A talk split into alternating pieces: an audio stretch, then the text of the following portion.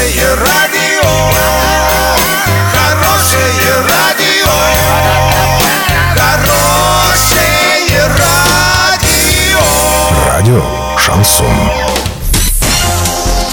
С новостями к этому часу Александра Белова. Здравствуйте. Спонсор выпуска ООО «Золотой». Осуществляйте мечты с нами. Деньги 24 часа. Подробнее обо всем. Подробнее обо всем.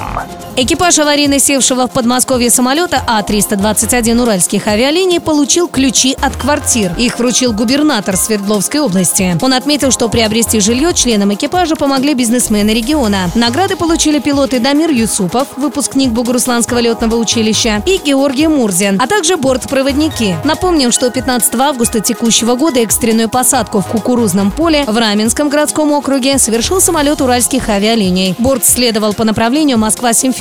После взлета в двигатели самолета попали птицы. Они отказали. Погибших не было.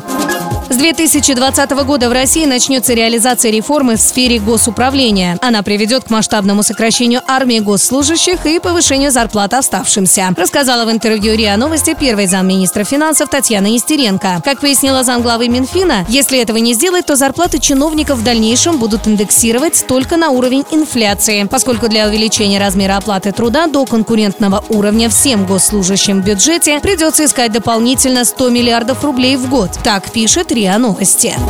На 24 сентября доллар 63.95, евро 70.28. Подробности, фото и видео отчеты на сайте урал56.ру, телефон горячей линии 30 30 56. Оперативные о событиях, а также о жизни редакции можно узнавать в телеграм-канале урал56.ру для лиц старше 16 лет. Напомню, спонсор выпуска ООО «Золотой». Александра Белова, радио «Шансон Ворске».